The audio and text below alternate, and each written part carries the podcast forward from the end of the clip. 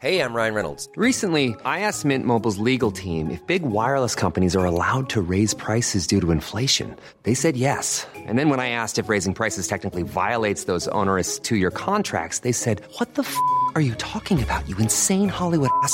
So to recap, we're cutting the price of Mint Unlimited from $30 a month to just $15 a month. Give it a try at mintmobile.com slash switch. $45 upfront for three months plus taxes and fees. Promo for new customers for limited time. Unlimited more than 40 gigabytes per month. Slows. Full terms at mintmobile.com.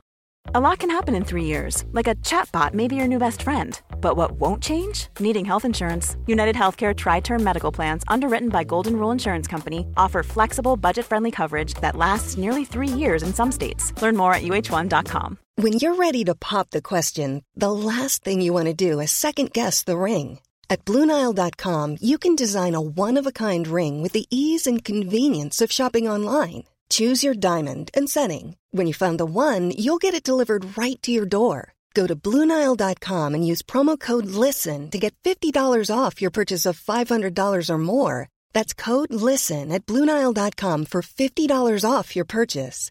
Bluenile.com code LISTEN. Wow. Nice. Yeah. What you're hearing are the sounds of people everywhere putting on Bombas socks, underwear, and t-shirts made from absurdly soft materials that feel like plush clouds.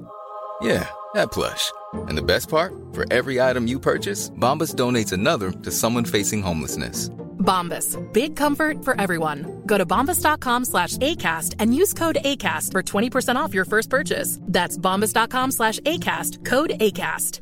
Hiring for your small business? If you're not looking for professionals on LinkedIn, you're looking in the wrong place. That's like looking for your car keys in a fish tank.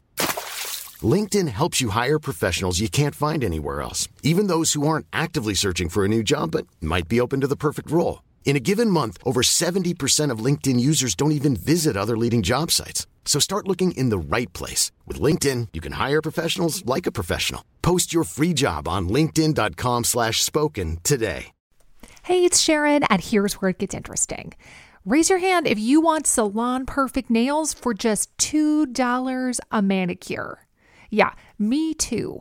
With the and June Mani system, you can say goodbye to expensive services that take hours and hours and love your nails more than ever. I would know I've been doing it for years.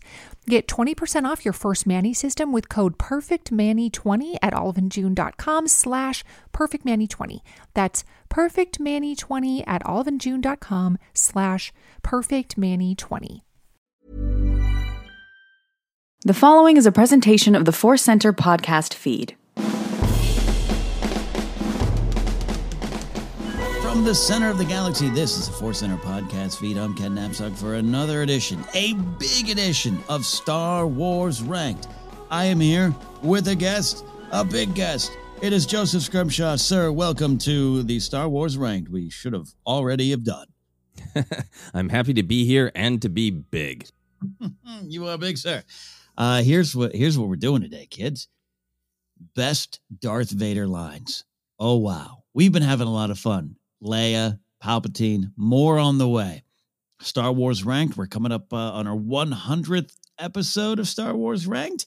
We'll see what we got for that. But we've done a lot of weird ones. We've done a lot of fun ones. We've done we've done things on the surface. We've gone deep into the themes, and uh, we've done the things where I miss doing. Uh, I might do more of the Star Wars rank, uh, where we form a team, pick five characters, and go uh, go out on a mission. I like all that kind of stuff. But sitting down and kind of ranking the reasons we watch Star Wars, the characters that pull us in, has been a lot of fun. And Darth Vader, definitely on the list. No doubt Darth Vader is a popular character and a loved character, which is odd. And we're going to go into that here. But I get it. I get it. Joseph, uh, we are going to induct two lines into the Hall of Fame here, the Star Wars Ranked Hall of Fame. But let's just talk about Vader overall, your feelings on the good Darth. Yeah, I mean, I think part of the reason that it's exciting to do the best lines because you know we've done some recent stuff. We've done just like best moments, and mm-hmm. there's something about lines. Vader is a character you can uh, talk about. You know his great thematic journey, the difference between uh, Vader and Anakin. How much of the truth is that Anakin was entirely killed versus subsumed? All these great uh, ideas, all these great moments. Vader is, of course, this uh, imposing, great, uh, unstoppable figure of the dark side. He's a pop culture icon. And then on top of all of that, he's just shockingly quotable. Like Mm-hmm. some of his lines are, as we're going to discuss, are like incredibly powerful and meaningful. Some of them are just like, well, that's a vicious burn, Vader. uh, and even more are just, there's something about them that uh, I, I've had this experience, and I assume I'm not alone, that my years and years of watching the original trilogy in particular, just the rhythms and the tone of his lines are, are just extremely memorable and quotable and come up in moments of your life, moments of my life uh, that I never expected them to. Uh, like at, one point when I was working at Kinko's, uh, somebody named uh, Hugh uh, got a promotion, and you know I started saying it, and then my manager started saying it of Hugh is your master now. not, I mean, it's a pretty straightforward line. It's meaningful in the story, but it's not like eh, that's a quotable line. There's just something about the rhythm and the power of Vader's spoken words that just really resonates with me and, and pops up in surprising ways in my life. Going to be a great discussion. Yeah, uh, quotable indeed. I, I don't know. It's like look, I love my Young Guns and Young Guns 2 quotes, and I'm often quoting Billy the Kid, an outlaw. You know, it's just, I get it. And the, and the love of the Empire having, having the cooler toys. Vader looks cool, the cool line. Uh, James Earl Jones, let's not forget uh, to factor just uh, his um, voice is the way he just rolls some syllables around in his in his uh, great uh, great voice there all factors in uh, to the conversation here. I will, uh, you know, ground rules for this. We really didn't discuss it, but I think you and I kind of had the same thoughts. He is Darth Vader from the henceforth moment up until I think he takes the action uh, against the Emperor. Um, right then and there, you know, it, a roundabout sort of way. Uh, the the stuff with uh, Sebastian Shaw, I, you know, it's a it's a weird tweener area. He's he's Vader, he's having some thoughts as Vader, but he has returned to Anakin to me in that in that level. I don't I don't think there's a great super like cutoff or needs to be a cutoff point, but I think we played around within the same ground rules, right? Oh yeah, for me this was Vader lines, not Anakin lines. I think the exact moment that he becomes Vader is a great uh, debate, great discussion, and I think we should have it sometimes. Uh, and I think the exact moment that he returns is also a fun discussion. But for me, from my take, yeah, no, I, that everything on uh, uh, the Death Star two uh, when he is asking for the helmet to be taken off, that to me, to me as a fan, that is Anakin Skywalker. So that was off my list of uh, possibilities. Same, same. So we just want to put that out there. But all right, let's let's induct two two lines into the Star Wars ranked Hall of Fame. We do this every so often when we just feel the discussion would discussion kind of uh, demands we have th- these lines or the Millennium Falcon or Hans Blast or some of the things we've inducted in the past. It, it needs to have it, but it's just so iconic that of course we discuss it. We want to approach it a little different area and kind of give ourselves the room. So because of that, we're putting two lines into the Hall of Fame. We'll start with kind of the lighthearted one if, first, if I will, and that is uh, uh, um, impressive, most impressive. It's so great. It's so quotable. It can be used so many different ways outside of Star Wars in real life. And I still to this day hear it more than any other Darth Vader line just from friends. Um, you know, at a restaurant, you order a sandwich, your friends uh, look at your sandwich and say impressive, most impressive. Or for me, how fast I eat the sandwich. There's a lot of- so that's our first one, Joseph. Impressive, most impressive. What's your thoughts on this impressive line? Yeah, I love it in the context of the movie because it's a pretty quick uh, reversal of like it's it's it sets up so much that Vader is sussing out like exactly how powerful is my son? How much of a threat to the Emperor is he really? And it you know he goes fast from all too easy. Perhaps you're not as strong as the Emperor thought. To like oh you got out of there. Impressive, most impressive, and like so, his opinion changes out loud pretty quick about his own son. and, I, and I kind of yeah, and I kind of think he's he's definitely saying it to Luke, but I also think he's just kind of saying it to himself. Oh yeah, he's he's kind of talking out loud. There's this weird, you know, to kind of have a sense of humor about it. It's almost like you know a, a dad in the in the baseball stands watching his kid do little league, yeah, and going, ah, well, maybe he sucks. Oh, impressive, most impressive. uh, yeah, and same thing for me. It is just, I think it is. It, it's interesting. It has uh, value in the story, uh, absolutely.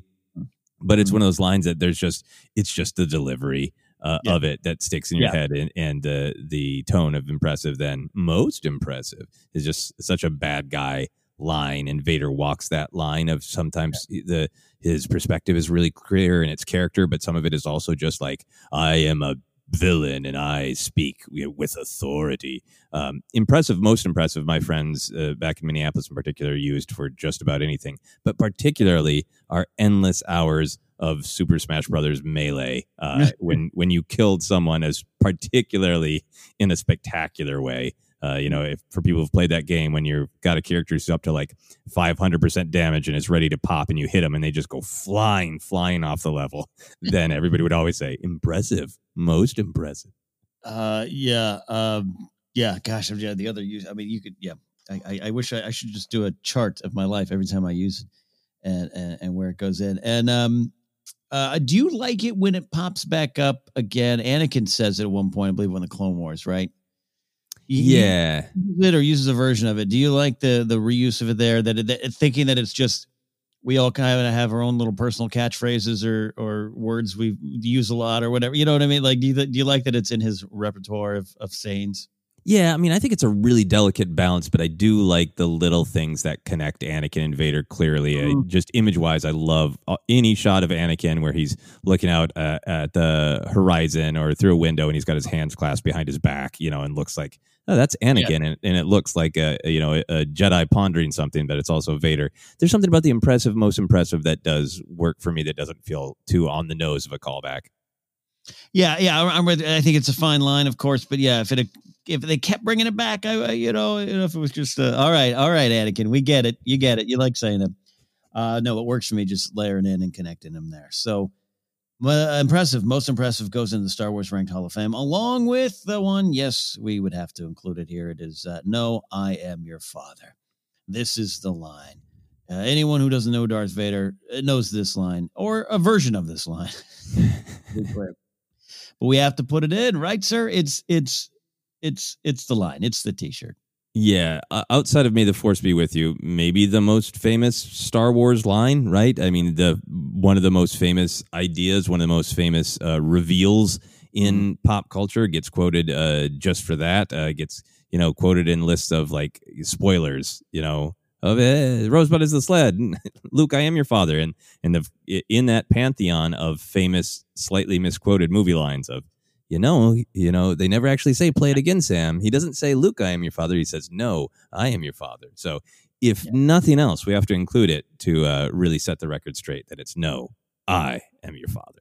Yeah, and you just kind of said it the way you said it there. It's it's you know delivered so well, and and, and props to J- David Prowse playing an, an entire entirely different line, which I believe was something like "No, I killed him" or or, or "I killed Obi Wan killed him, I believe.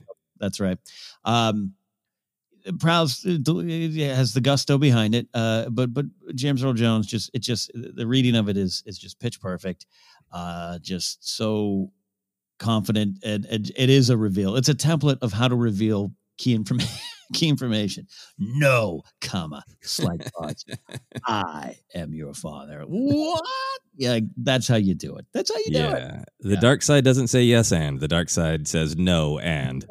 and you, I got to think, you know, Vader's he's figuring out how to, you know, he, he's been pursuing Luke for a while, or or whoever Luke was, and, and the comics have gone into that now in modern canon. I think there's some great stuff in there, but um, uh, I like that in my head, in my head canon that Vader Vader's kind of waiting for this moment. He's been practicing this speech a little bit, like how do I say it? How do I say it? Uh, I'll tee him up, and then I'll respond with, "No, I am your father." Just I like it uh, in my world. Yeah, yeah. No, we we, had a great talk about Obi Wan going playing this out in his mind, and this does feel like the uh, you know Vader's been thinking like, well, maybe we'll just bring him to the Emperor. Maybe if he is strong enough, maybe I can turn him, and we can you know do the old Sith tradition and get rid of the Emperor. And you know he really makes that decision, and he goes for it of like, nope, I'm going to tell you the truth. I'm going to tell you the truth. So there you go. No, I am your father in the Star Wars Ranked Hall of Fame. Impressive, most impressive in the Hall of Fame. They deserve their spot there. They are great Darth Vader lines. So we are going to dig a little deeper. We each have five and scrolling here. A lot of honorable mentions, but we'll run through those a little bit. So we're not here for seven hours, but uh, it was hard. It's hard. I mean, I just was watching every line. Luckily on YouTube, there's a lot of supercut videos, and you're like, oh, but that, oh, but that one, oh, but that one, oh, now I have 17 from A New Hope. I got to spread it around. So here's where we're going. Let's begin five to one, uh, sir, with your number five. Uh, I hate to do this, but can I throw in one more honorable mention? Well, yeah. I mean, Okay. Yeah. because I just I couldn't decide where to put it. If it should be uh, my number five, my number one, if it should be my runner up, but I, I felt Mm. like it needed to be there is a line, and that is uh, Vader's breath. So we're just okay. We're putting that one in the Hall of Fame too. Yeah. right. Yeah. I, I think that one has to be Hall of Fame to me because it, it for me, it goes up there with being as iconic as No, I Am Your Father. Uh, Mhm. Because there's so many amazing scenes with Vader. And like, what does he say? He says, Hoopa. That's his line. Uh, it, it yeah. So for me, it was like I, it, I, it, it's it's more powerful than an honorable mention. It isn't a line, but it is a line. So I, I think it needs to be in the uh, the Hall of Honor. I I believe I believe it does. Uh, you know, just th- looking at that Revenge of the Sith moment that uh, so beautiful with the mask coming down and the silence, and that's the first thing you hear. It's the line. It is a line. It is a way of communicating uh, what's going on, and it's a it's a stony non-silence that is really effective. it is, yeah. That that Aphra uh, audio that was some of the most effective parts where she would say something and you just hear the breathing. Like, well, that's his line. That's his answer. He's not saying anything else. just a blank stare, but instead he has the added bonus of the Iron Lung communicated. Yeah, absolutely. Darth Vader's breath. Let's put that in the Star Wars ranked Hall of Fame and honor, indeed. Excellent, excellent. Uh, yeah, sorry, I called it three things. It's a Hall of Fame and honor and sandwiches. You know, It's all of it. It's all of it. it's all of it. Yeah, it's all of it. Uh, great. All right. Well, uh, now we're going to dive in uh, with your number five. Uh, my number five is having some fun of uh, when I think he has become Vader, and it is a line from Revenge of the Sith, and it is a line that just sticks with me, and it is the line, "You will try." Mm. Uh, this is, of course, the great standoff between Obi Wan and Anakin, or rather Darth Vader, uh, right before their actual fight, uh, where only Sith deal in absolutes. Uh, and Obi Wan says, "I will do what I must," which is a great uh, Obi Wan line because it is he doesn't want to do this. It is his absolute responsibility. Uh, Anakin is his brother. Uh, Jedi, eh, particularly Obi Wan, he would rather be uh, having a drink than having a fight. Uh, But this is the ultimate duty of a Jedi. Of the the Sith, can't be reasoned with. They must be stopped. So he says, "I will do what I must." And right out, right out of the way, out of the box, the Vader, this little baby Sith, starts off by being a jerk. Uh, and there's so many of Vader's lines that are snarky and jerky, and you can kind of look at them as there may be a tactic to uh, undermine uh, the opponent uh, verbally, psychologically, uh, as well as just being a cocky asshole. And it starts right away with this is one of my my favorite lines where Hayden Christensen sounds like James Earl Jones, and it works. The pace of the delivery and the context of it of Obi-Wan says, I will do what I must. And you're like, you will try. It's it's just kind of a, a good, subtle, uh, overconfident burn. Mm-hmm. Which definitely gives in line with Vader. It is, and there's yeah, there's, it's it's some power. It it and and oddly enough, might fuel into some of this this thing we we- we're definitely gonna be talking about in this episode of just like where you you find yourself cheering for Vader, which you're like, yeah, oh yeah, you you, you will try Obi Wan, you will, you know, and even though we kind of know what happens, you know, it's a great it's a great moment. Yeah, yeah, just the absolute uh, implied, but of course you will fail is you know comes across great. Uh, and it's it's one of those lines. I don't like this line to pop in my head because it's never in a good context. If I'm doubting somebody that much, I think you will try. you won't succeed though. Is implied by me saying you will try. Uh, but I love it it. It's a great Vader line before he's in the armor. Yeah, no, and look, there's some great Vader moments marching into the temple. The the five of first is, is, is a great moment. Um, yeah, no, and, and and and especially now, you know, we're doing the big Clone Wars rewatch, and you're spending a lot of time with Anakin during that time, and Matt Lanter's read on the character, and it, this this is one of those moments that I I can really almost hear Lanter saying it as well. It, it really Yes. flows out of that cocksure, confident Jedi that falls. It it it, it tracks. Yeah. Yeah. Mm. So I just love it. I had to start there at the beginning. You will try. You will try. Well, let's uh let's roll on, but it w- it's going to be hard for us. Uh, we will try, but we're going to do it. Uh Number five uh, is that's your number five. You will try. So we'll go to uh, my number five. I have to scroll past all the honorable mentions to my list. All right, we're going to the Empire Strikes Back, and uh, you know we're going to be talking about lines with depth, Joseph. We're going to be going into the character of Darth Vader, who he was, what he wants, his fears, his hopes, his dreams, and there's also just the cool stuff. I love when he says regarding Admiral Ozzel, he is as clumsy as he is stupid followed up by General Prepare Your Men for a surface attack. Uh, I am not going to sit here trying to do James Earl Jones' voice throughout this. uh, you and I, uh, any Star Wars fan, you can slip into not just impressions, but the the attitude. You know, I love kind of capturing the attitude of Lando. I love a lot of the his lines. Even Carrie Fisher. Uh, you know, just the uh, someone's got to save our skids. Like I, I love just the of these characters. This is one of this is, and there was a couple other ones I almost put in this spot, and then then I came to this, and I'm like, no, I have said this so many times and misquoted it too because I always bumble uh, Star Wars quotes. But General, prepare your men for a surface attack, and it just rolls out of his mouth in such a memorable way. And then, uh, you know, and we're gonna talk. We're gonna talk about some of the stuff with Krennic later on, and just that. But and and maybe a, a beat in that that I don't like. But then I think about the stuff like this, and I'm like, Vader's got some personality and opinions. Hmm. and he is as clumsy as he is stupid. That's he's got some thoughts. I just love that he's not afraid to say them. He's not Yeah. a robot. Yeah. No, he's not a robot. Ro- robot or robot, as my uh, grandmother used to say. Uh, he's sassy and he's angry. He's always angry, and that is like goes from like uh, I must uh, slaughter everyone uh, I see, and also like the damn coffee maker's not working today. Great technology, like Vader has that attitude and that balance where he's got these great tough guy lines, and then he's got just kind of he's he's talking about the the day to day of of the Star Wars galaxy, you know, in, including the boy you're you're uh, highlighting General prepare your men for a service attack. It rolls off and still sounds, you know, uh, scary and creepy and cool. Yeah, yeah. And it's just um, you know, uh, uh, the choice of James Earl Jones is is so great and it worked out so well and and he's got the big booming voice, but this is a small line. And you know, I mean, it's not for the rebels; they're about ready to get attacked. But you know what I mean? Like, so sometimes I'll read the after stuff or hear Vader in other forms of media and think to myself, does I don't know if Vader talks that much. I don't know, you know, he's good economy of words with Vader. And this is one of those examples where I'm I'm kind of like, well, no, he does talk about mundane stuff. Prepare your men for a surface attack. He's given an order.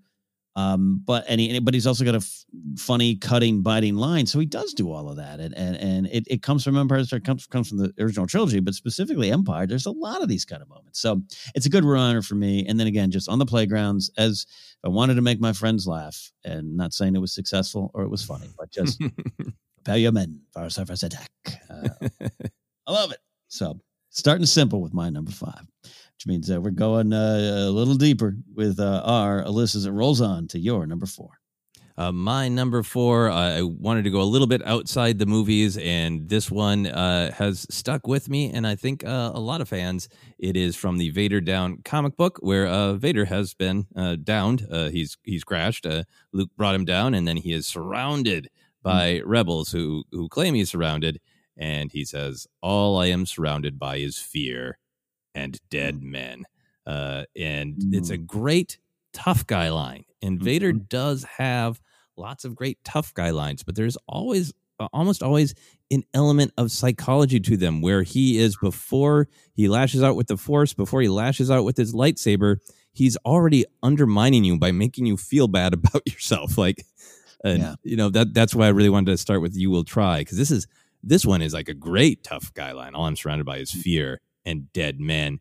But it's like really before I even start killing you, I want to know that you don't scare me in the slightest. In fact, you're scared and you're already dead. You just don't know it. Mm. Slaughtering you all is going to be kind of boring for me because you're not even remotely a challenge. It mm. is both like a, a, a scary tough guy, bad guy line, but it is this constant sort of psychological perspective of undermining your enemy and the fact that Vader. Mm-hmm. Vader knows about fear at this point uh, in his career. He knows its importance to the dark side. He knows that it is a, a key vulnerability uh, to uh, undermining people who are trying to cling to the light. Uh, so for him to really weaponize that idea of fear uh, against all these people, and also the sense that he's he's right. Everybody is terrified of Vader, and they're like, "There's dozens of us all pointing blasters at him. How could he possibly?" And they're still scared. Yeah, that was going to be. Yeah, that was that was my big takeaway from this too. Of just like, at the end of the day, he's so right. He's he, he you know he he's tapped into the force. He has some insight. He can search. Uh, he can search some feelings out there. And what a demoralizing moment. You know, we got him. Oh, we we, we don't. We know we don't. Yeah, he's right. Yeah. there we go. Yeah, like Vader has weaknesses, but from the perspective of rebels like Yeah. this, he is the boogeyman who can actually back it up. Like every terrifying thing you've heard about him is true, and you're dead. And you're dead. Yeah. Yeah. That's great. Good pull. Good pull from the comics. I wish uh yeah, can we just can we uh, is there a like a is there a cameo for James Earl Jones where you just have him say this line? Okay. Oh, that would be great. That would be great. So yeah, that is that my number four. Surrounded by fear and dead men. Uh, love that. We're going to my number four, and we are going to. All right, okay. I'm getting cute too. I'm getting outside of the movies. I like that train. We're going to Rebels, uh, season two, episode 22, Twilight of the Apprentice. Two. Look, uh, Vader shows up in Rebels, and it's really effective. I, I think um, the, the way they use him, um, uh, the way he pops up, and, and it, it- even the, they reveal when he walks down when Tarkin's like, "Oh, the, the Emperor sent something else." Uh, and Kallus is kind of got this. Oh no! Um, I really love the use of him in Rebels, but the, the stuff with him in Ahsoka is great. And there was almost some other lines from this fight that I included, but but when he and Anakin, uh, he and Ahsoka going back and forth, I just really like when he says Anakin Skywalker was weak. I destroyed him. And what I, I like about it is is it's not you don't have to go dig too deep into the story of Vader and the fall of Vader and Anakin to really understand that he's he's been in constant constant war with Anakin, the memory of the Anakin, the, the memory of the Jedi, or whatever he, he refers to him as, and that it was a fight, and that and that Anakin's not done fighting. And even in this scene, even in this sequence, there's proof that Anakin is still there fighting whoever this monster is. But the fact that um, I don't know, just so just so it's not so much the line that I, you know, Vader probably believes it in this moment, or maybe Vader wants to believe, he needs to believe it. Um, but yeah, I just love, I just love it as a statement as as as this twenty year plus journey as as Vader. You know what I mean? Like it's just in the battle between him and Anakin. It just sums it all up perfectly. What he thought, it's not exactly uh, correct, but that's that's the view of it. And what is he referring to? What is he referring to when he says Anakin Skywalker was was weak? I, this comes from a place of I'm Vader, I am the power. Anakin was not. But is at any point could he could he be also in his head in his darkest moments in that meditation chamber going, man, I wish I wish Anakin was stronger and didn't turn. Instead, he was weak. Hmm. And look where I am now. I don't think he necessarily means that in this moment, but in in playing it out and and and and, stretching this throughout his his life, uh, I think this pops up again. We're going to be talking about some of the stuff that Vader maybe feels deep down inside.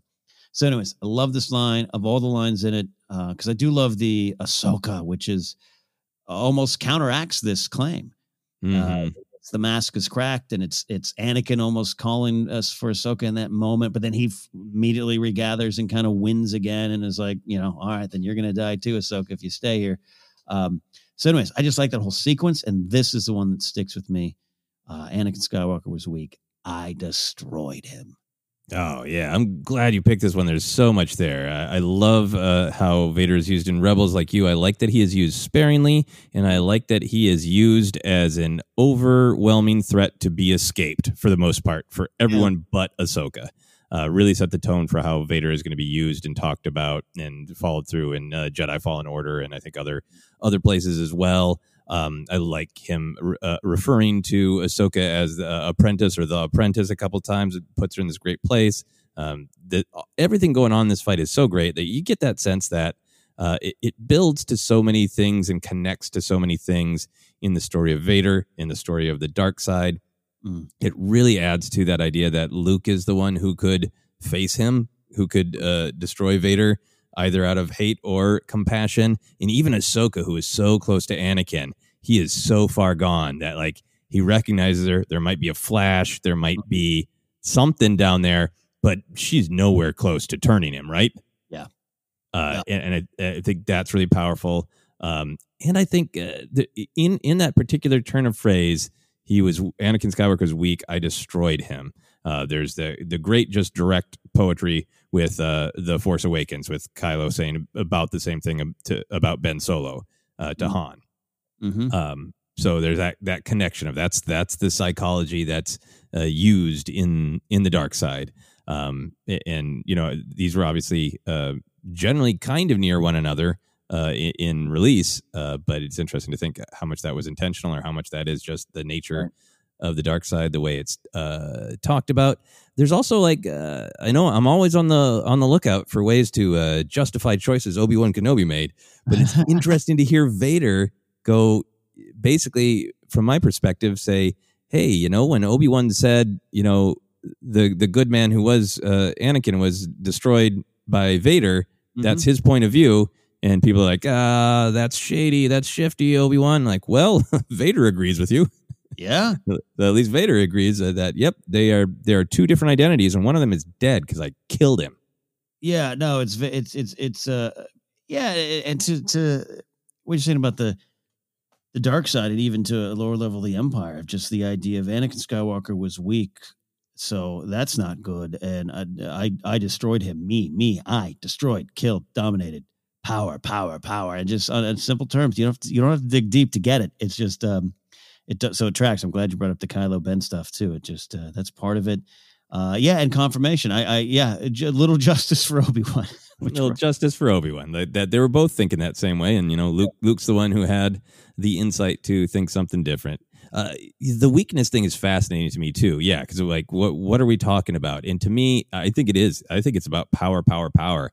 I think he he needs to distance Anakin from himself because he needs to justify his choices, right? If he if he lets in too much of the truth and lets himself think about it from the perspective of uh, I was afraid of losing Padme, so I did all these things myself that caused me to lose her. I can't, you can't think about it that way, right? So it's got to be a failure uh, on Anakin's part of being weak, and I think for him it goes back to his his mom. That that's I mean this is total just for me headcanon of getting inside what what I think his perspective would be of I had the power to save her. I could have gone back to Tatooine any time, and if she was ever in threat, I could have killed anybody in their path. I never had to lose anything, but I believed all these uh, lies and that it, this idea of the light side being more important and holding yourself back. I believed all those lies because I was weak. Anakin was weak. I killed that guy. I'll take power. Power is to be taken, and you know nothing will ever hold me and my power back again,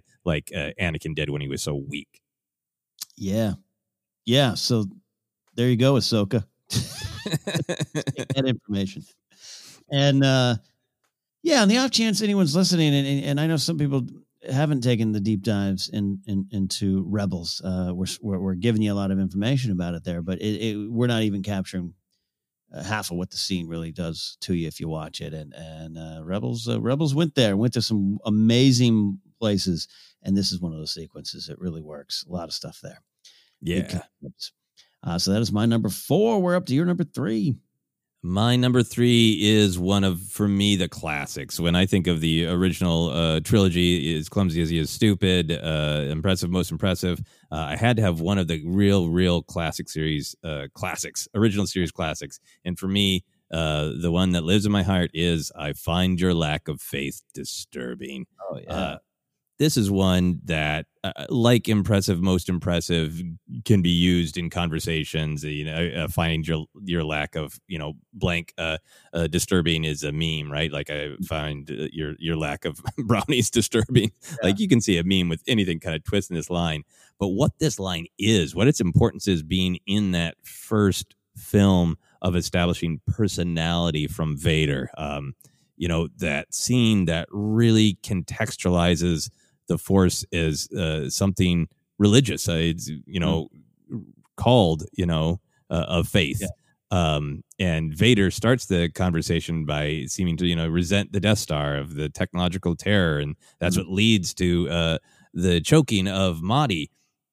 All that would be there, and all that would be great and powerful. And I find your lack of faith disturbing. Is uh, the frosting on the cake that really gives him personality? Of yep, it is a, a scary, tough guy line to take something that sounds really peaceful and demure like you know it's it's a bummer that you can't uh, see how important my faith is to me and turn it into a line that you say while you're uh, choking someone with your mind there's that just kind of straightforward uh, cool tough guy line but there's that bit of that personality and that humor and by kind of knowingly contrasting i'm choking you to death mm-hmm. while also going it's kind of a bummer that you can't agree with me dude.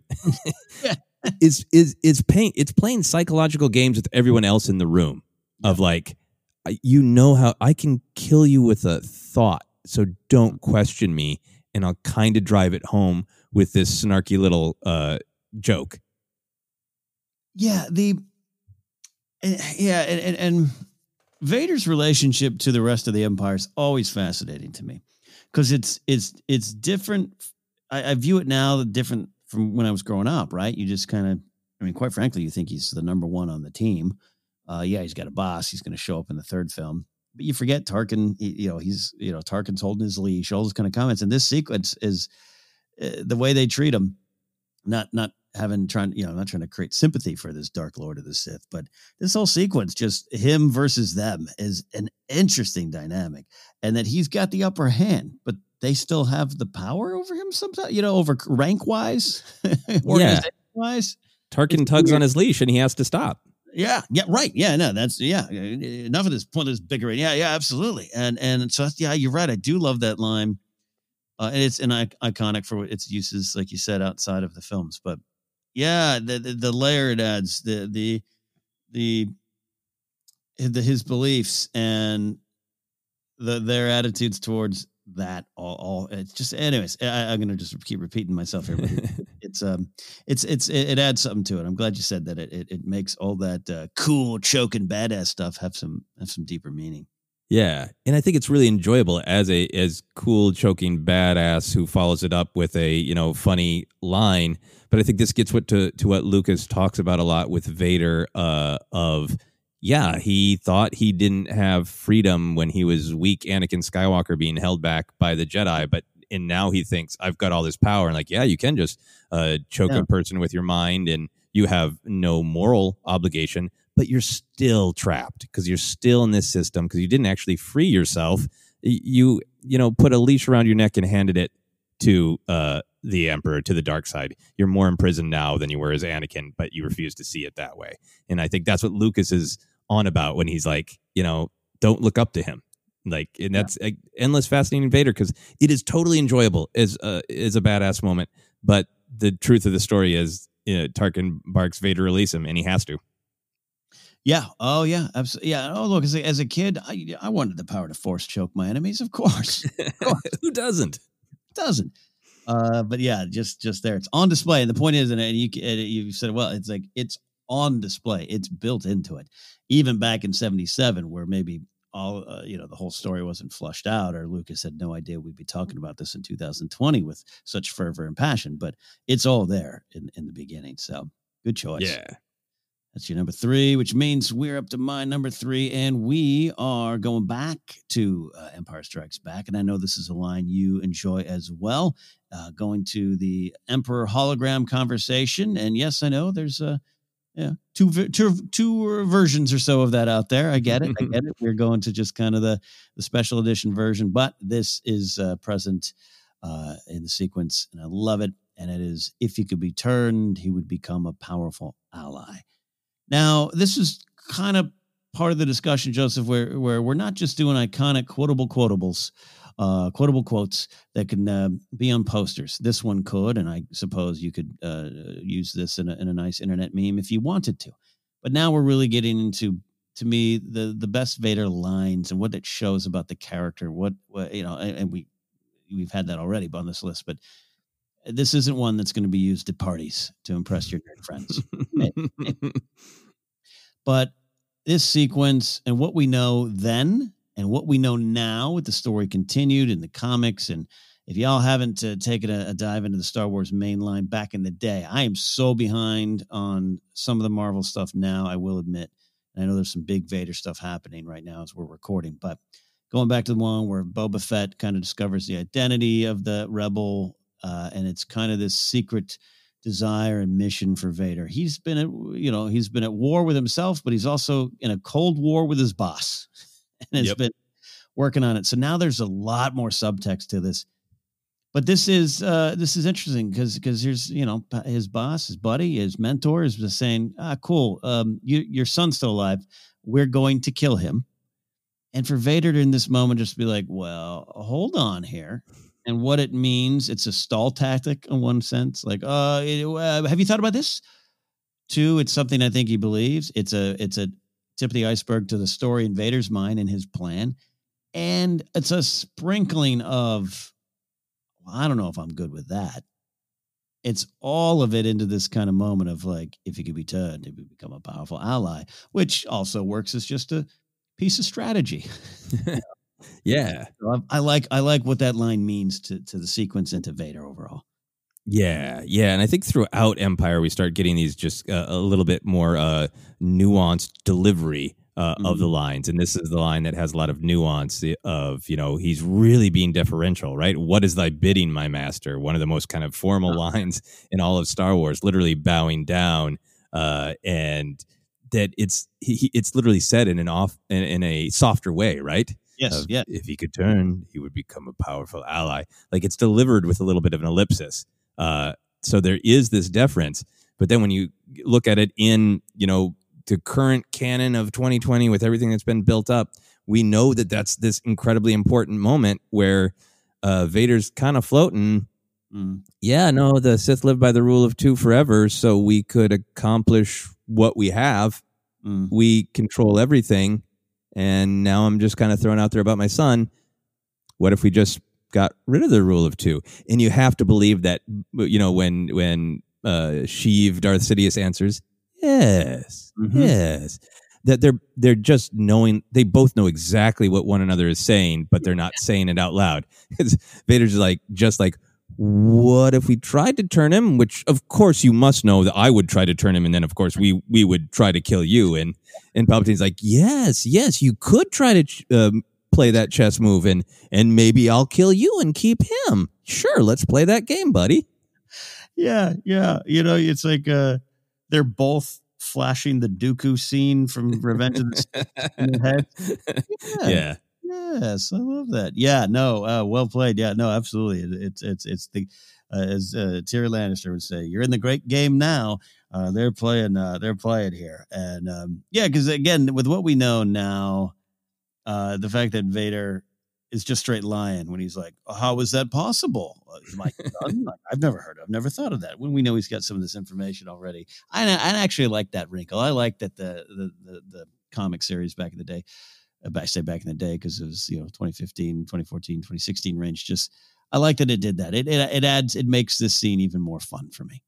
Yeah, yeah, and we so explicitly know that he knew, and he knew for a long time. But I always liked in the original film too that just starting with the crawl of that Vader's obsessed mm. uh, with Luke, uh, always for me gave it that tone that he knows, yeah. and that he's always uh, e- even before the special edition. I just mm. I think kind of in instinctually took that as uh, he's going, what? How could that be? Explain more. Hey, maybe we could join the team. We'll make him like a general or something. That's all. That's all I want with him. Oh yeah. Uh, I love their I love their relationship because it's so bad. Um, uh, so if he could be turned, he would become a powerful ally as my number three, which means we're up to your number two. Uh, my number two, we're in the same general uh, territory of what we're discussing. It's from Empire Strikes Back. It is probably my favorite. Uh, it's hard to say. It's really up there for my very favorite delivery of Vader, and it is uh, it's Luke walks into the carbon freezing chamber. He looks at his blaster and senses uh, the blaster has no business in what's about to happen here, and he hears uh, the voice of his father say, The Force is with you, young Skywalker, but you are not a Jedi yet. Uh, and partially, I just love it. And I've always loved it because of the absolute nuance in flavor in that delivery. Uh, kudos to James Earl Jones. Uh, kudos to Irvin Kershner uh, for that uh, direction to get that power out of it. So, a huge amount of the power is just the delivery of the forces with you, young Skywalker. That sounds it's ominous. It's good. Sounds like Vader, but that you are not a Jedi yet, almost being whispered. Uh, just makes it land, you know, even harder. That's a, it goes back that I find your lack of faith disturbing. Um, beyond a couple of uh, notable exceptions, uh, Vader is, is not doesn't yell. You know, he yells with his actions. uh, so that whisper is even more scary, kind of thing. And I just I've come to appreciate that line even more. Uh, I love that scene. I love the ambiance. Uh, I love just looking up at this just dark uh, figure. But you know what he's really saying the beats of Luke's journey uh, in the original trilogy are so clear, uh, starting with Obi Wan dangling the idea of you're already similar to your father. You could be a Jedi like him. To Luke literally committing, I want to be a Jedi like my father. To uh, repeating that to Yoda earlier in Empire. To uh, uh, you know, ultimately completing his arc by proudly stating, I am a Jedi like my father before me. His his journey and his desire to be a Jedi are so tied up in uh, following his father's footsteps. And so Vader to underline it in this moment uh, for us as an audience is really effective to say uh, he's striving, but he he's not there. He's learned a lot, but he's not you know at the power level he needs to be to face you, and he has not completed uh, this both you know uh, technical skill and moral journey to become a Jedi. Uh, but then just going back to Vader's sort of psychology of, I think what he's sensing is true. He's sensing that Luke is powerful, but that uh, Luke is a little unsure. That he he feels fear, but he controls. He's controlling it, as he says later.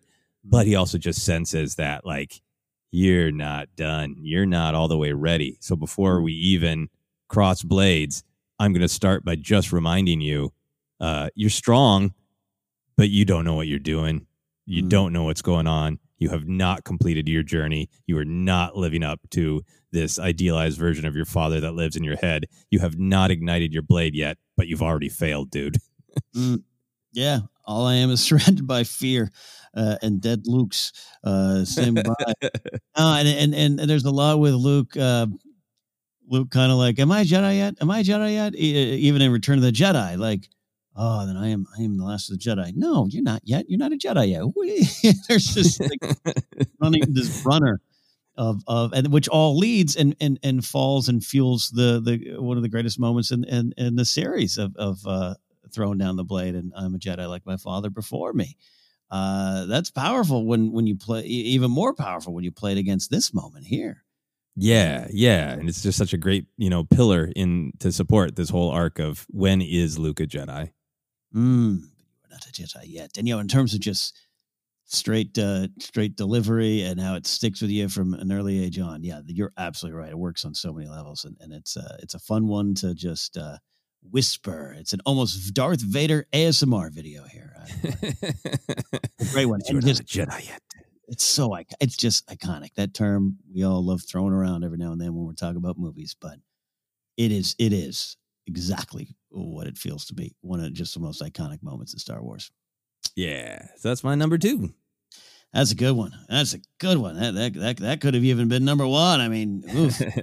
um, so I'm going to Return of the Jedi. This is uh, I'm, I'm doing the old uh, Scrimshaw two pack uh, thing here. I'm, I'm putting some figures together. All right, uh, if you Yeah. allow, if you allow it. Uh, going to Return the Jedi in a great scene that uh, you and I reference a lot, and, and maybe one day we'll do that Force Center scene by scene of of Luke turning himself into Darth Vader, and great sequence there. But I just really love Vader saying, uh, Obi Wan once thought as you do. You do not know the power of the dark side. I must obey my master. And about a beat or two later says, It's too late for me, my son.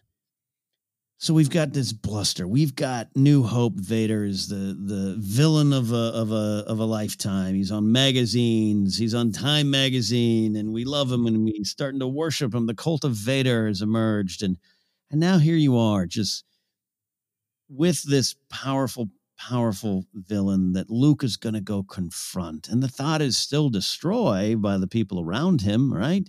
Some of those Mhm. ghosts in his life are like, yeah, yeah, go, yeah, now, now you're ready. Go face him and, and destroy, destroy him there. And I, I know there's more nuance and, and conversations to be had about that, but that's what Luke's doing. And he's going, he, you know, and he's, he's so he's telling Leia the big reveal and and he's and he's going to to destiny man it's still kind of Luke going I'm I'm going to be a Jedi I'm going to be a great warrior and I've got the speech. It reminds me a little bit I mean maybe a lot of bit but a little bit again of some of the stuff with Rey showing up. And uh, we must destroy Kylo Ren in the in the first order is bad and and here is your lightsaber. Please go help me to fight the battle. And no and here you got Luke like I got I I I- I'll tell you what I feel good in you. Huh? Huh? Huh? It's too late for me my son. Damn it. It's just like this is not gonna this is harder. And that's for those two's relationship but then just I I I, just it's so it's it's the first time just you feel for Vader. You do feel sad. It's it's it's it's it's heartbreaking. It's heartbreaking to hear him say that. And now, and I did see this recently on Twitter. I, I can't remember. A lot of people jumped into the conversation, so I don't know. I don't know where where uh, where um where it originated, but it's it's been it's a thought been around for years. But I, it just really kind of popped back up in the Star Wars conversation re- recently of just maybe as a kid when you hear this you hear it differently. You don't know the power of the dark side. I must obey my master. But really when you listen to what he's saying that's so sad. It's like he's I'm Mhm. you don't know the power. I, I have to. I have no choice. It's too late for me. And obi-wan once thought as you did uh maybe not the right time to discuss it. I think that it refers to something we haven't seen. I just think i i am a believer that that does even here it's hard to connect it directly to a new hope for me. Uh, uh that that it's something else that you know uh, i think you could and we grew up thinking that and it's fine if it stops there. But you know i don't going going to a new hope i don't think there's a lot of uh obi-wan going you know I, hey hey you want to switch sides? You know you know so Uh, yeah, you mean in Revenge of the Sith or in his? no, I'm talking in a new hope. I'm talking uh uh yeah, well yeah, well no no no definitely Sith too. Yeah, I'm talking about yeah, so I guess you could actually say both. I think there's still that time and I do I do believe in my heart the Kenobi series could could possibly play around with that of of any final kind of communications or conference. Mhm. I, I think and I think this is a line that you can go to and go, yeah. There's something else to their story. Oh So, yeah, no. Long monologue of why I love this line. Oh, there, there's uh, all those lines are great. It's a great moment in uh, Vader's trajectory uh, to to discuss, and I totally agree with you. We'll we'll see if that's what the Kenobi series ends up uh, being. I I will I'm ready to hope for it, and then if it doesn't happen, uh, try to accept. Yeah. Uh, but yeah, from Kenobi's perspective of his absolute clarity that look. Anakin is gone. He was my friend. He was my brother. I loved him but he's gone and that it's just that monster now vader that that absolute clarity to me always feels like there was something else that happened there and so does this line on the other side as well and that's going to be really really powerful if we end up having a kenobi story where he's like "Ah, i left him there burning i, I didn't end him Eh, I, I need to go face him and i need to either uh, end him or turn him back. I need to take responsibility. But if if Kenobi goes to Vader the exact same way Luke is in this scene, saying, "I don't want to fight you. I know there's good in you," and I, I still think it would be just amazingly powerful if Obi Wan almost gets through to him, but Mm. doesn't. And that would make this line makes emotional tonal sense to me of you know luke and obi-wan are very different because obi-wan is easy to blame uh, it's easy for vader to hate obi-wan you know that whole chopping limbs off in fire Yeah. as well as being sort of a failure as a father figure uh, you know Yeah. insisting on being a brother instead of a father there's also the whole Mhm. limb removal burning thing easy to be angry at obi-wan less easy to be angry at his son who you know looks and, and uh, i think emotes uh, some very uh, very padme energy um, that you can you can definitely see uh, uh, his mother in luke as well as his father uh, so that it's powerful for vader if if obi-wan tried this it didn't work Obi Wan became convinced that he just needs to die, sadly, because he's just a monster. Yeah. And then his loving son Luke comes in, and he gets a slightly softer Vader, right? Of Yeah. Obi Wan Yeah. once thought as you did. Seems kind of he- he's laying it out that like Obi Wan once thought as you did, and clearly he's wrong. But it sounds sad, right? Mhm. and and then to follow up with the lines that you're talking about, particularly there's such uh, uh, um, surprising gentle uh, nature in "It is too late for me, my son," Mm. uh, and like everything we're talking about of he thinks that that's the trap of the dark side. You think it's freedom, you think it's just embrace power, but you know when your your power is only accessible by locking yourself into constant anger. Uh, Yeah. you know you feel trapped by it you're trapped in this vicious circle of your power comes from your anger uh, and, and you're afraid to lose it so it, that makes you mad so you just you can never break out and Yeah. to see vader in this moment going i i maybe recognize what i did to myself a little bit but it's too late the the pull of the dark side is too powerful i can't change it uh, and, uh sorry son neither can you so i'm gonna i'm not thrilled about it but that's the just the way it is uh is like this little step on the path to me Yeah, yeah, and, and, and at some level, Luke's got to be like, ah, "See, I knew it, I knew it, I knew it. It's there. I, am still, it's there. I'm still, it's still there." So that sets up their just epic, uh, you know, uh, confrontation and, and, and uh, you know, throne room and Jedi's. A lot of people, including mine, is like favorite sequence in Star Wars, and this is some of the stuff that sets that up. So there you go. Obi Wan once thought as you did. You don't know the power of the dark side, and, and, and play that against. what- He says that uh, something similar in Empire too, and then. And, and yeah if you only knew the power of the dark side yeah Yeah. yeah, and and it, it could be kind of uh, if you want to get into Vader's head, maybe there's some same thought process uh, going into that. But I, I think just to play the two moments, especially watching in 88, 83, just like yeah, the power. Oh man, you don't know the power. so bad. Yeah, I love that. I love that. So yeah there you go. My number two, which uh, is uh, a good time to stop, reset. We're going to come back and we got some honorable mentions and then our number one choices for the best Darth Vader lines. Stick around. This is Star Wars Rank.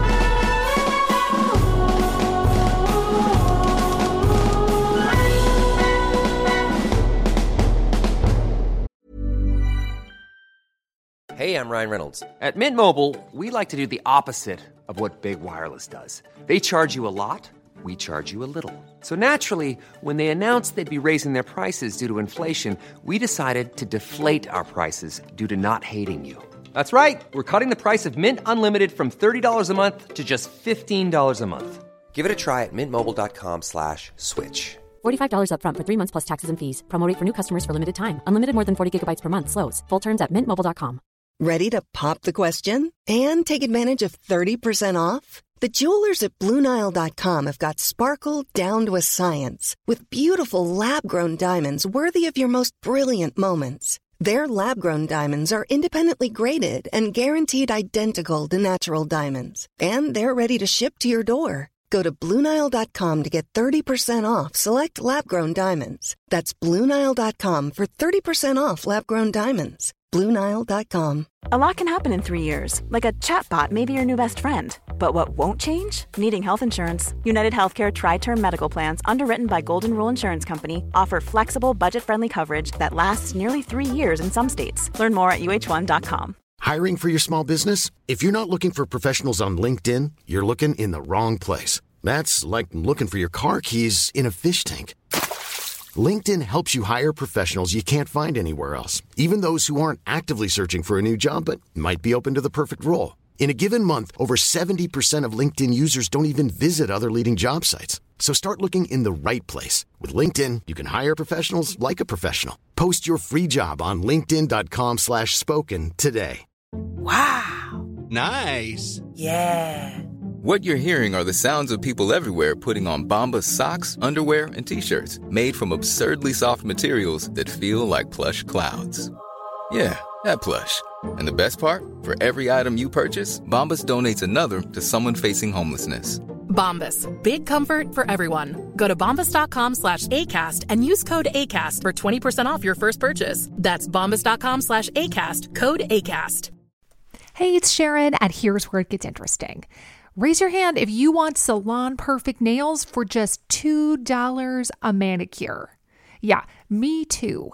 With the Olive and June Mani system, you can say goodbye to expensive services that take hours and hours and love your nails more than ever. I would know I've been doing it for years. Get 20% off your first Mani system with code PERFECTMANI20 at oliveandjune.com slash PERFECTMANI20. That's PERFECTMANI20 at oliveandjune.com slash PERFECTMANI20.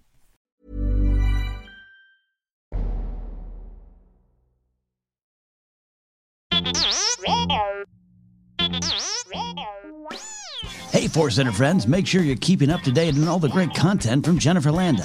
Whether it's YouTube, Instagram, or TikTok, you whippersnappers, Force Center's own Jennifer Landa continues to bring you fun, informative, and insightful laughs and moments. Also, Jennifer brings her experience and perspective as a Star Wars loving mother to her DIY projects, blogs, and more. So be sure to head on over to jenilanda.com. That's J E N I L A N D A.com for articles like how to make your own Darth Maul sneakers or 10 unique Star Wars baby gift ideas. Follow Jen on Twitter and Instagram at Jennifer Landa and on TikTok as Jennifer Landa 1138.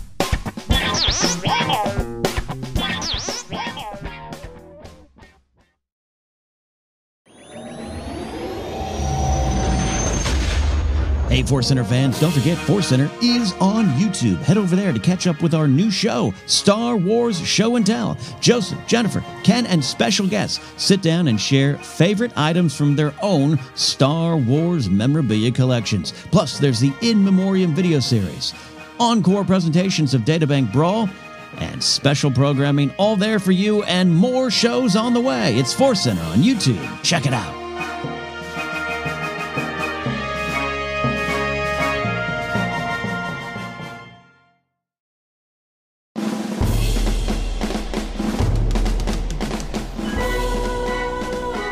Welcome back to Star Wars Ranked, episode 99 in this continuing series of ranking these Space Wars we love. Big 100 episode coming up. Uh, you know, I, I be honest with y'all, uh, I'm trying to figure out what I want to make that be. But uh, if you have any ideas, feel free, tweet it in. Uh, Joseph Scrimshaw is here with me, and we are looking at the best Darth Vader lines. We are looking at lines that uh, sometimes bleeds over into moments for sure, and I think we're definitely getting to moments here. But as always, we have some honorable lines, some honorable mentions, Joseph, and uh, we we joke a lot. Hey, this is tough, and. Eh, I I legitimately just had lost track. I just was watching some of these lines and writing them down, writing them down, writing them down. Went like, no, I can't, I can't. So I got some. But what do you have? Yeah, well, I I will echo because I think this is particularly difficult because uh, Vader saying anything is cool. Uh, Vader is saying saying like I'm gonna have the combination number four Taco Bell plate is cool it's, it's James Earl Jones' delivery is amazing, right? So mm-hmm. some of the stuff that's not even like that's not a significant line. I just like the way he says it. yeah, it makes it really hard. Um, I think yeah. you and I both had the same number one runner up, right? Uh, we do, we do. Uh, it is. Uh, I, I mean, it could have been easily my favorite. on my list as number one. There's just not a lot of. It's not a veggie. It's a dessert. Do you want to save it for the end of the honorable mentions then? Sure. Yeah. Yeah. Once you say, okay. yeah, yeah, yeah, yeah, absolutely. Yeah. Okay, so I'll run through these uh, relatively quick, so we are uh, not here until the next Star Wars film comes out on the big screen. Uh, I really like in A New Hope, you are part of the Rebel Alliance and a traitor. Take her away, um, because it is w- a couple moments in that scene. Uh, he's a little bit more. The anger's on the surface, and he's yelling. You know, and, and you know that's mm-hmm. probably from we're developing the character, uh, and, and we're getting to that that person who doesn't uh, let the anger show too much in the voice, but in the actions. But I like early on when he's actually angry and yelling. And this one in particular, I like because it it reveals that uh, his dogma, his mm-hmm. perspective that uh, hey, I'm in charge. This is my empire, not technically, uh, but you know, I'm acting like it's my empire, and you're a traitor. And uh, Rebel Alliance and is uh, not the formal government. I am the government. I am the power, and you're a traitor. Take her away. So I, I like the delivery. I like what it says about him. Um, also, in A New Hope, uh, it is a great line by itself, and then language changes, slang changes, so it starts to take on even more uh, different and beautiful context. I love your powers are weak, old man. Mm, yeah.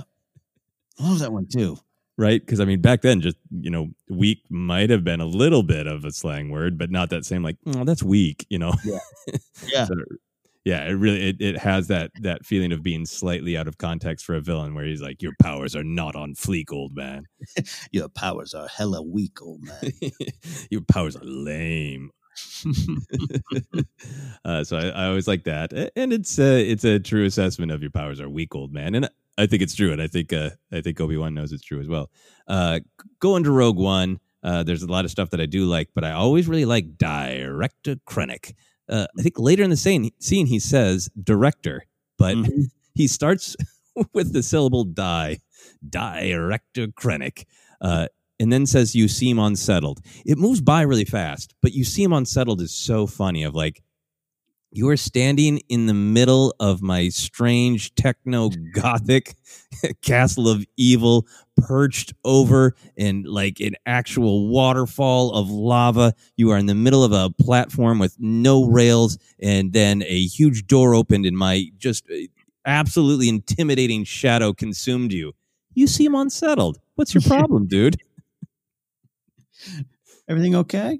everything okay there Yeah. you're right there buddy are you scared by something by the lava by the lack of rails is it me Ah, I love it. Yeah, so that's great. Uh, there's no reason other than for this really, other than I like the line. that there is no conflict. Just you know, it's that Mm, back yeah. and forth battle between him and Luke in Return of the Jedi. But it's one that I think of uh, often. Of there is no conflict. Um, this one is a little bit uh, outside the box, uh, but it is. I wanted to cover the whole panorama of Vader. It is the line inside your head. uh, from Oh, yeah. uh, Rise of Skywalker because I like uh, it's not technically Vader. It is uh, uh, Palpatine demonstrating that he has been all of the voices you have ever heard inside your head. But I still just really love that idea of calling up James Earl Jones. Like, we got something for you. James Earl Jones says, "What inside your head? Is that it? Okay, weird. Got it. uh, but it, but it, it's it ha, it's classic, great Vader weight, uh, great Vader oomph. Um, and along those lines, my final one, because I could go on all all day, so I'm going to cut myself off with this one, is a line that for me absolutely captures the mundane being turned into something surprisingly cool and memorable just by the delivery. And it is from uh, Empire Strikes Back. Alert my Star Destroyer to prepare for my arrival. he makes his arrival like he's he's ordering a lift and Yeah. he makes it sound so damn cool and it sticks in my head. Prepare for my arrival. Those special editions, bringing in cool stuff. Yeah, I I uh, I was laughing at that uh, line last too. I, uh, last last night too. I I I love that you included that. It is uh, so many syllables, so many words. yeah, I got to get uh, get uh, using that one more often. Just, Yeah. uh, alert my Uber to prepare for my arrival. Ah, that's great. That's great. I know you have one more. We're going to sync that up Yep. here. I'll, I'll run that, uh, run through some here. Going to a new hope. Uh, leave that to me. I like again. Uh, it's not try to do a James Earl Jones impression or a Vader impression, but just the, just the, just the rhythm of his lines. Just has never left me from seeing it in the '80s to now. Just leave Yeah. me. By the same token, uh, you you talked about it. Uh, the lines, the, the the lack your lack of faith to Serbian. I I love the don't be too proud of this technological terror you've constructed. The ability to destroy a planet is insignificant to the power of the force. That's a lot. That is a Mhm. that is a potential mouth marble situation. And uh, you know, James Earl Jones famously a stutterer and and all the stuff that he dealt with to, to be delivering that line so perfectly. The technological terror. It's a poem. It's a song. There's there's a there's a melody in what's going on here, and I love that. I love that. Yeah. And to give something that sounds like just a bunch of kind of jargon from a weird little B movie science uh, fiction picture before you know that you are the icon, you are Vader, you are the Hmm. pinnacle of pop culture. He didn't know that then, right? He's like, I got to say what and how fast? All right. Yeah.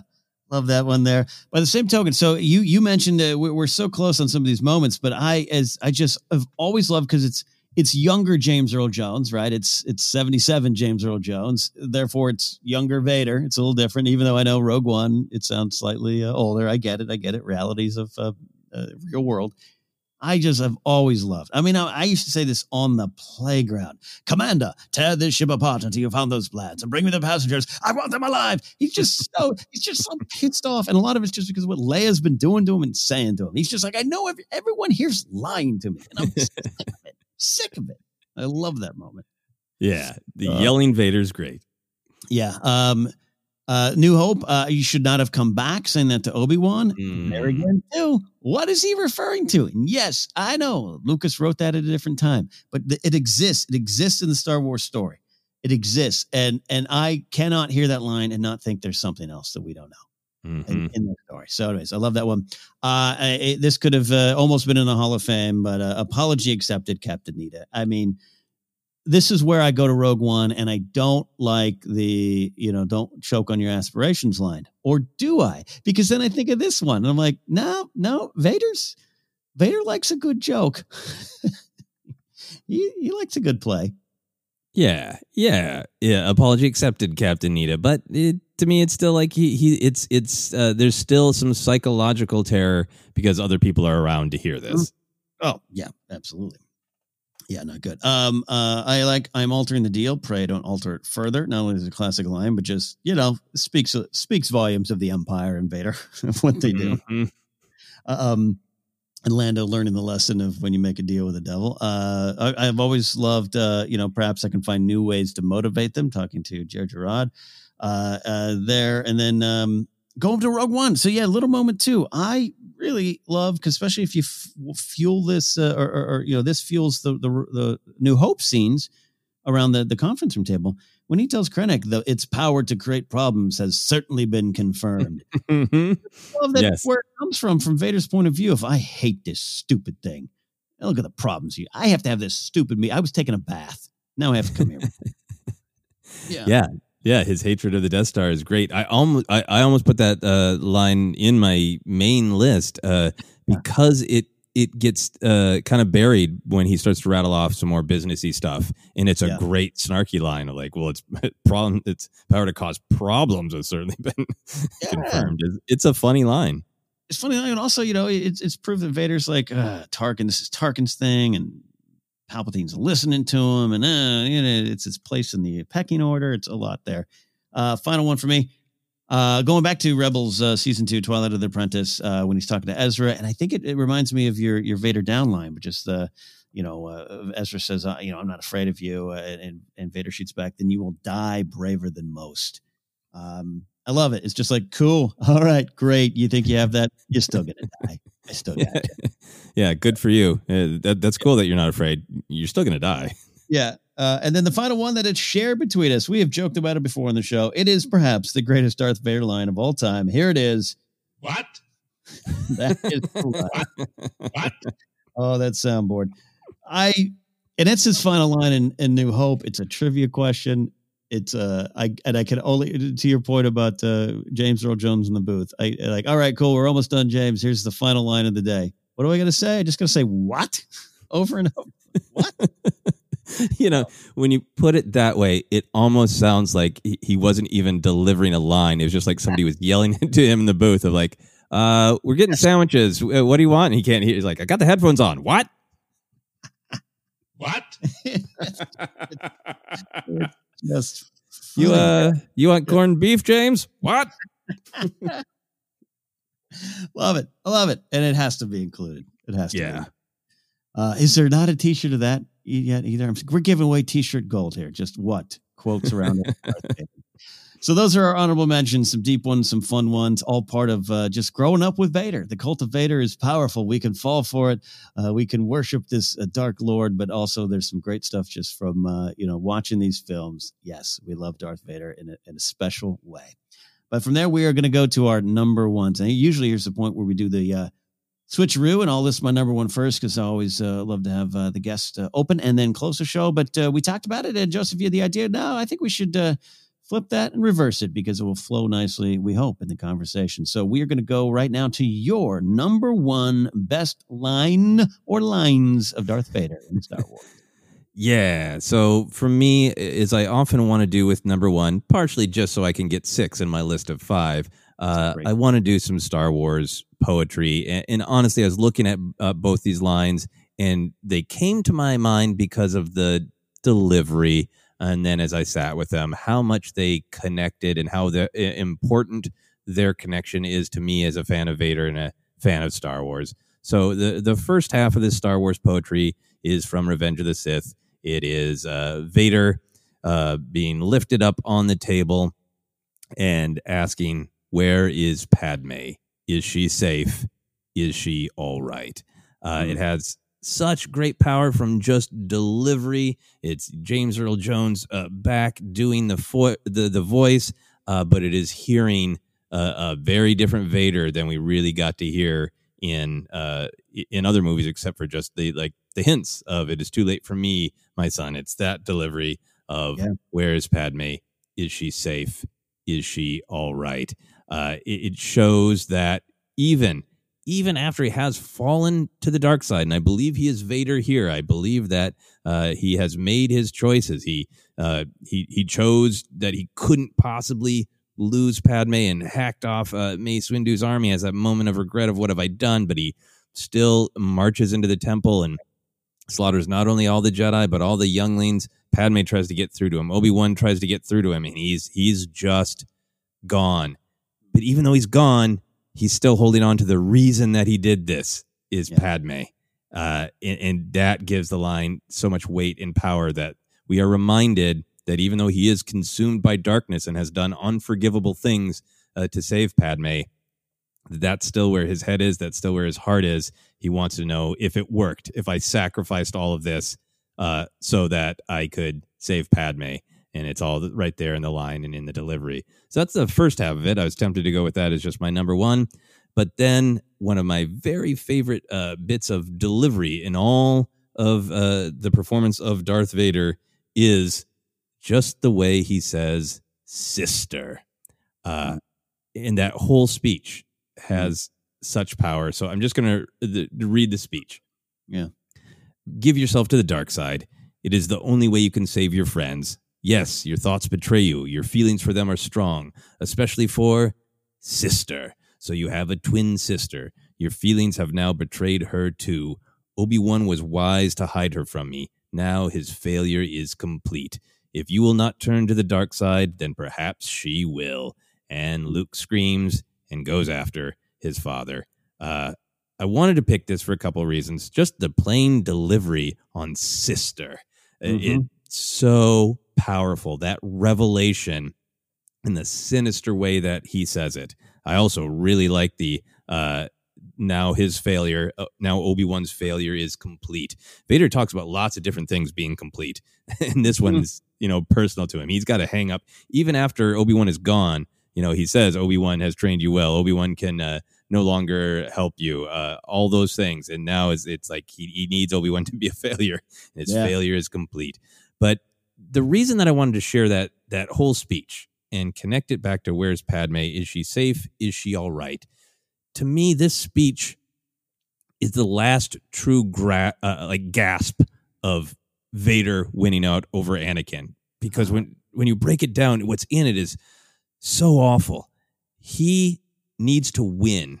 He hmm. needs to turn Luke to the dark side, and he is aware enough of his own past that he knows the path to turn someone from the light is to threaten someone they love. Mm. They will give in to their fear.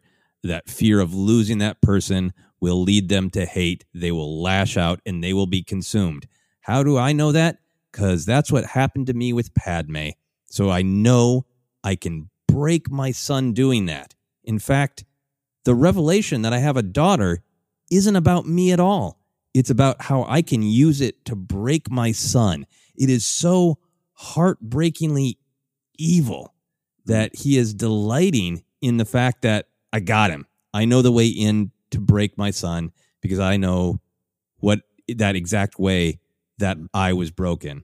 And it's powerful for Vader's character because it is shockingly evil. And it is shockingly evil so close to his redemption it's like to me the, that last moment that Vader, Mm. Vader, not Anakin, is truly in the driver's seat to have that horrible knowledge that this is how to break Luke, break my son, and to be so uncaring about his daughter in that moment uh, Mm. is just a great power to the character of Vader. And for me, to this day, um, when I encounter people who have problems with the prequels, I get it. Everybody has a right to their uh, opinions. But this bit of Star Wars poetry, the connection between the between the way Anakin uh, ultimately fell to the dark side, Mm. and then that he uses that exact same horrific, painful threat of losing a loved one to try to do the same thing to his own son, and his son manages to overcome what he couldn't. Uh, that their path to the dark side is the same is one of my favorite bits of Star Wars poetry that we could not have without the prequel uh, prequels. And th- this scene, everything in his redemption has always been strong, always been beautiful, but to me becomes even stronger when you see what connects Anakin and Luke. Mm. Mm, yeah, you're speaking my language here, and I'm speaking yours, and we're speaking the language of Star Wars, just celebration and and and, and engaging with, with with what is there, and engaging with the story presented, uh, the the the uh, statement you made that um, a while ago on a show that just keep keeps coming back up for the reason because I think there's so many rewards uh, for yourself when you do that as a fan, and I'd almost I almost don't want to talk too much here. I'd love to hear more on what you got on this because I, I think it flows in nice to what I've got at my number one. But I but I'll say this: the the where is Padme? Is she safe? Is she all right? So I love that line now. And I was a let me tell you why it sucks guy. for a while. and we joke about uh, you get James Earl Jones back in the booth and he's saying inside your head or all this kind of stuff. I was so upset in 2005 that uh, you had Anakin. I mentioned some of this stuff before here on Force Center. I totally get that. And, I'll guess what? I'm going to mention it again in, in other episodes of other things. All right. But just to, to get to that point and to, all right, you got the costume. Finally, we get, we get something I'm familiar with Vader, the costume of Vader. Hayden's in there, which we already knew some from some featurettes kind of released before or whatever. Um, you get James Earl Jones back. Yeah, we might never hear this again. And, and, and he's asking about Padme. How, how dare you, George? How dare you do that? I was so upset, so upset. And now it's one of my favorites because a lot of the stuff you're talking about, that poetry that you can all we can make fun of. And guess what? Teasing teasing George about poetry's totally fine. It's it's it's a thing. I get it. But it's there, it's in the story and it's powerful and it works for a reason. And you've these two lines are they work in concert. They really do work in concert. Yeah. Yeah. Yeah. The last thing I'll say about it, because I think we, we should segue uh, to Hmm. yours, is uh, I think the way Lucas talks and and seems to think about Vader as a prison, I think really pops in, in both these lines. And that's why I like the Where's Padme, because it, it, it, from our original trilogy perspective, where some of us did want to see, oh, it'd be great if for half the movie he's Vader and he's slaughtering Jedi. And like, that's Mhm. not, he doesn't get to do anything cool the moment he becomes Vader. He realizes he's in prison without his wife uh, he realizes he screwed himself. That's the first thing that he says, you know, Mm. that he's in prison. And then, you know, years later, he's he's imprisoning himself in the dark side. The news that he has a daughter, the news that there's a part of himself and Padme, even beyond Luke in this galaxy, should be the most joyful thing that he could possibly hear. And he can't see that in that moment because he's consumed by his own anger and his own need to break Luke. And it, it, they're both pictures of this very sad prison of what a sad thing it is to be Vader. Even though we as the audience get to enjoy him is this unstoppable uh, monster, and that is cool and it is enjoyable, and I don't take any of that away. But the real core storytelling, the real core emo- emotional truth is it's a prison. Yeah, I yeah, I love the Rogue One hallway scene. It's a horror film, and I love it. It's Darth Vader being Darth Vader. I love it, but that means nothing to me without these things. You know, Yeah. uh, I don't. Yeah. So yeah, so my number one, I'm doing it, friends. I'm going there. My number one choice for the best Darth Vader line is a two pack as well, and it's so funny when we submitted these notes to each other. We were right here at our number ones, went to the same spot, different moments. I am doing it. I'm going, no. I'm going to Revenge of the Sith. No. And I'm going the add on, much talked about, much loathed, much hated no in the throne room scene in Jedi. And this is someone, this is somewhat recent for me to do it because everything you're saying with the Padme and Leia stuff is so powerful. And I just, uh, I just, I, I, I love it. I just love it because it is, the sister line is, is stayed with me since I saw it in the theater in May of 1983 and all that stuff. But here's where I'm at with it. I, I think I'm one of the people that George was speaking about who missed it. I really am. I really am. And I'm speaking for myself. I'm not speaking or, or speaking at anyone out there.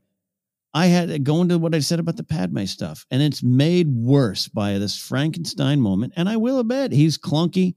He's learning to walk on the feet, by the way. All right. There's some probably, I think, a real world explanation for that.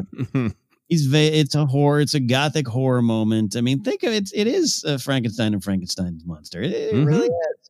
And it's raining and it's lightning, and you got Padme in the birth, and it's this great scene, and you got the helmet coming down.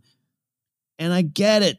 The last thing we hear, we see a little more Vader later on, and we're looking at the frame of the Death Star, but no, and it's over the top and it's dramatic. And Revenge of the Sith has a lot of over top, uh, over the top dramatic moments, power, unlimited power. I get it. So I hated that. I hated that. I talk about that for years. I talk about it, and then George comes back, and he my favorite sequence because of that line that you're talking about, the sister, uh, the sister speech, and because of all the things in the in the music. It's my favorite shot in Star Wars. Luke jumping out, Luke jumping out to defend like a Jedi, but doing it with hate or fear Mhm. and anger, uh, and what he has to learn, all that, and then to, for for George to make the Ewoks blink and then add no. so again, I was like, I'm trying to, I'm trying to defend you, George. What are you doing here? But I think it hit me the uh, hit me very recently on a rewatch of Return of the Jedi. It is George going. I don't. I think some of you still haven't got it. Let me talk to you about what Darth Vader went through and how he fell. And I always say, what did I envision of his fall? When I walked away uh, disappointed in Padme, where's Padme? Is she safe? And no, and I was upset at that. What I guess I wanted a conquering hero to pull out his red blade and kill everybody, and me go, yeah, that's my Darth Vader. was that what I wanted? Was that what was I expecting? Did I miss the point if that if that was what I wanted? For him to be like, as you just so eloquently said, all the stuff, the lies he's been sold. Uh, Palpatine, City is pulling him in, and he emerges still in pain, a lot of pain. He can't even really walk. He's he's he's trapped. His eyes go big as the, as the helmet comes down, and it's a beautiful moment. And he asks this question, and the reason he did this all is that she's dead. He's been hoodwinked on a level that's so powerful and so big, and that no comes from the gut. And for to go back and everything you're saying, and he just contributed to Luke being in this position. And he is, uh, un, you know, he didn't go a sister. Great, let's go turn. Uh, I, I, you know, he, he he doubles down on it. One last gasp for Darth Vader in the war against Anakin, and he's watching his his son. And I always talk about that the the, le- the lightning bolts to the teeth get me every time. With it just uh, poor Luke, he's even his teeth are getting it. And he's calling out father and all this stuff without dialogue. It still works, and I want to make that clear. Without dialogue, I get it. And I sometimes say, George, sometimes, you know, the attack the clones, I truly deeply love you. Take away that dialogue, you probably have a more memorable scene for more people.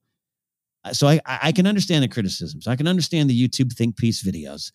But I think after a while, it's become hollow criticism for me. For me, it is absolutely just the, the it is the it is the exclamation point on the poem that the Star Wars poem we're all enjoying here. For him to go, I'm not doing this anymore, and I'm not watching my son die, and I've been trapped. And no, I am not letting this happen. And it was George going, Do you get it? Do you see why you fell? Do you see the lessons? And are you going to stop worshiping the monster in the cape? And are you going to start cheering for the old broken man inside to get some redemption? That's what I see it as. That's why I love it. And I was moved by it the other day for the first time in my life on a level that I hadn't previous, previously experienced. So that's why I'm going with no. I think that's a, a great, great speech and a great number one and a great reason for it. And I, I really agree with you. Uh, I think there is there's so much going on in Revenge of the Sith that I think people. I don't think it's that. Uh, I don't have any problem with Vader saying no. I get the like we transition from uh that's such a startling artsy shots of the the mask coming down and the the wine and the breath and the where is Padme? Is she safe? Is she all right? is a different tone for Vader. And then I think Lucas went for it. He he went that that's a Frankenstein moment. That is a this is you know a myth. This is a you know gothic horror and this is uh, awful. And it's a big as you said over the top no but I've come to to really love it for what it is and because he di- he does need to express the absolute horror of I did all of this uh, to save her, and allegedly I killed her. Uh, but she's dead. She she is gone. Uh, and I killed her, but I couldn't have. And the confusion and the anger and seeing everything burst around him and seeing Palpatine's little smile of knowing, like, yeah, I, I got him trapped forever. You know, he's got he's got so much to be angry about, including he's always going to hate himself. so I got him. I got him in a vice. He's you know, even if he ever you know uh, questions anything he's never going to forgive himself for this he's always going to be trapped in in hate and whatever you think of exactly the delivery of it or, or if the the frankenstein dial is turned too high uh, i really respond to that emotional truth and then going to the, the return of the jedi. It's just that's just classic lucas right? That is we sometimes talk about like he's a, a soft-spoken rebel in a flannel shirt. And yeah. like the like oh i know you guys all don't like it uh the no in revenge of the sith. I know a lot of you don't like it when i mess with the movies. They're my movies. Yeah. And one more time before i sell it this is one of the last changes he made.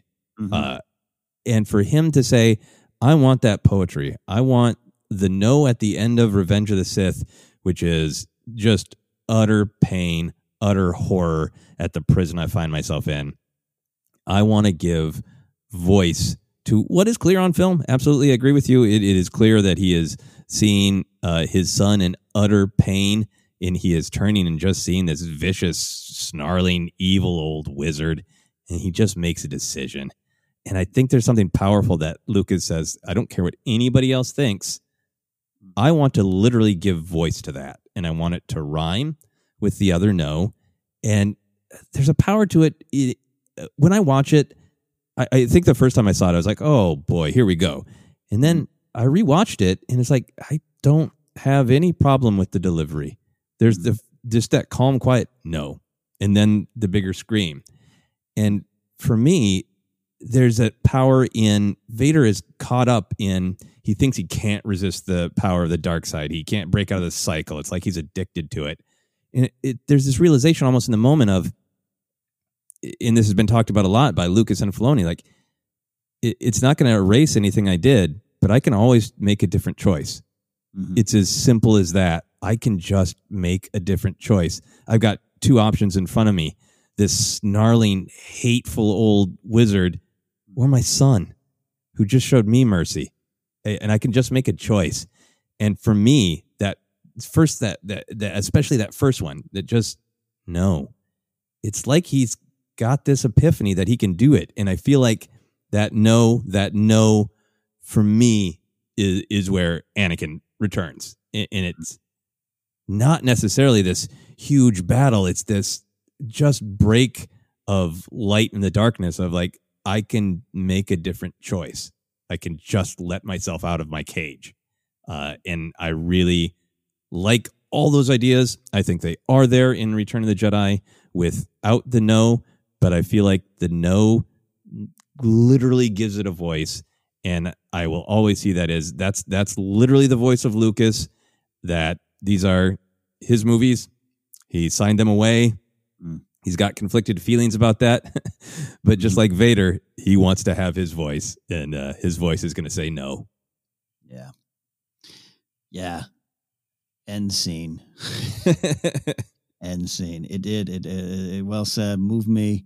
Story of Vader. Uh, and again, I think it's moving me even more recently. Yeah, I mean, I'm talking uh, weeks and months. We're not talking like when I when we launched uh, when I started doing Jet Alliance or you and I launched uh, Force Center with Jen, all that kind of stuff. Like this is like me just having a looking at things, seeing it again for the first time. The joke you know always make about the great special edition trailers, but just I, I was really affected by that 2005 interview of Lucas just saying, um, I realized y'all didn't get it. and it's like, yeah, yeah, no, you're not wrong. I was leading that charge for a while.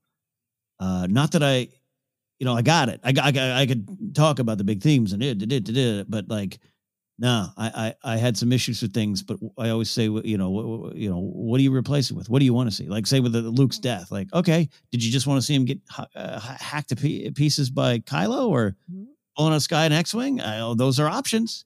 Or did you want to see him uh, put himself on crate and and and and and, and die in this peaceful, purposeful way?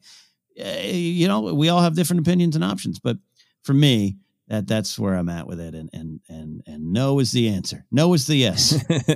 no is the yes. Yeah, it stays yeah. in uh, the Vader canon of saying no to uh, lots of things. No and uh, no and you, you got to go, Sheev. Uh, but yeah, it, it's a very positive no. I can just choose for this to not happen, and so great, uh, so powerful, and yeah, I will second uh, what you've said, what we said uh, a couple times this episode, but I think is really important always for me to highlight I really love these uh, big ideas, these emotional truths. I think you you can't not talk about them because uh, I, you don't want to interpret uh, misinterpret uh, some of the messages of Star Wars. Mm-hmm. But I also just love Star Wars because it offers you a range of things, and I love the Vader hallway scene uh, because that is true to his character, and that is something where it's part of the reason we tell stories is it's safe fascinating place to play around with the idea of evil and to say like oh it's so cool that he's so unstoppable. It's such a great power fantasy. Wow if you had the power of vader would you handle it well or not? And he looks cool and that blade is cool and that breath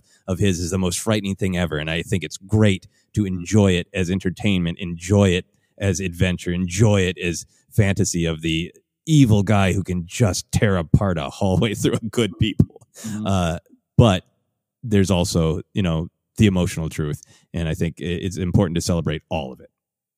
Celebrate the complete vader if you're going to celebrate vader at all.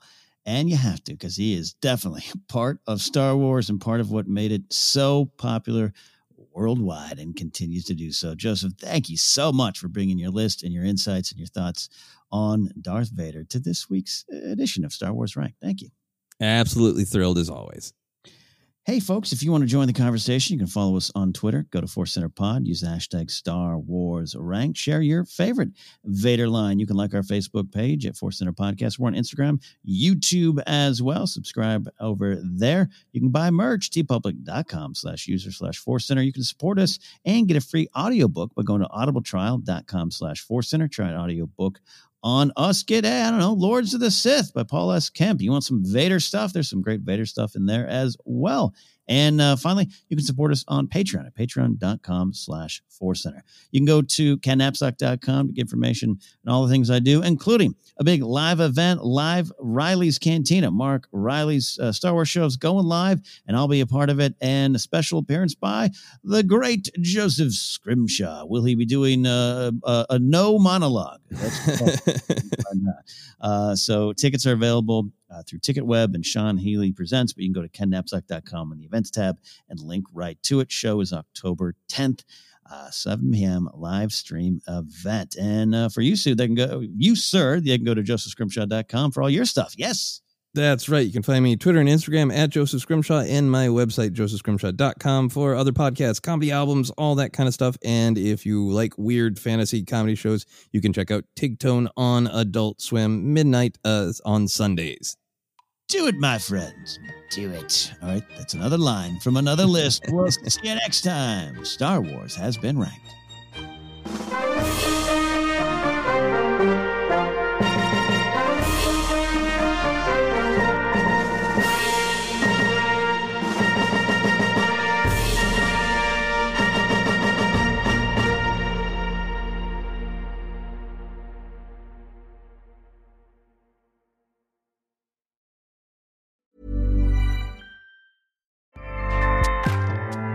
ACAST powers the world's best podcasts. Here's a show that we recommend. The Real Housewives is a guilty pleasure for most, but if you're looking to not feel guilty about that pleasure, tune in to Everything Iconic with me, Danny Pellegrino, where I break down all the messy moments and behind the scenes antics of Bravo's popular franchise. And on Everything Iconic, I also interview celebrity guests like Kelly Ripa, Keke Palmer, Drew Barrymore, Cameron Diaz, and more about their guilty pleasures, their past work, and so much more.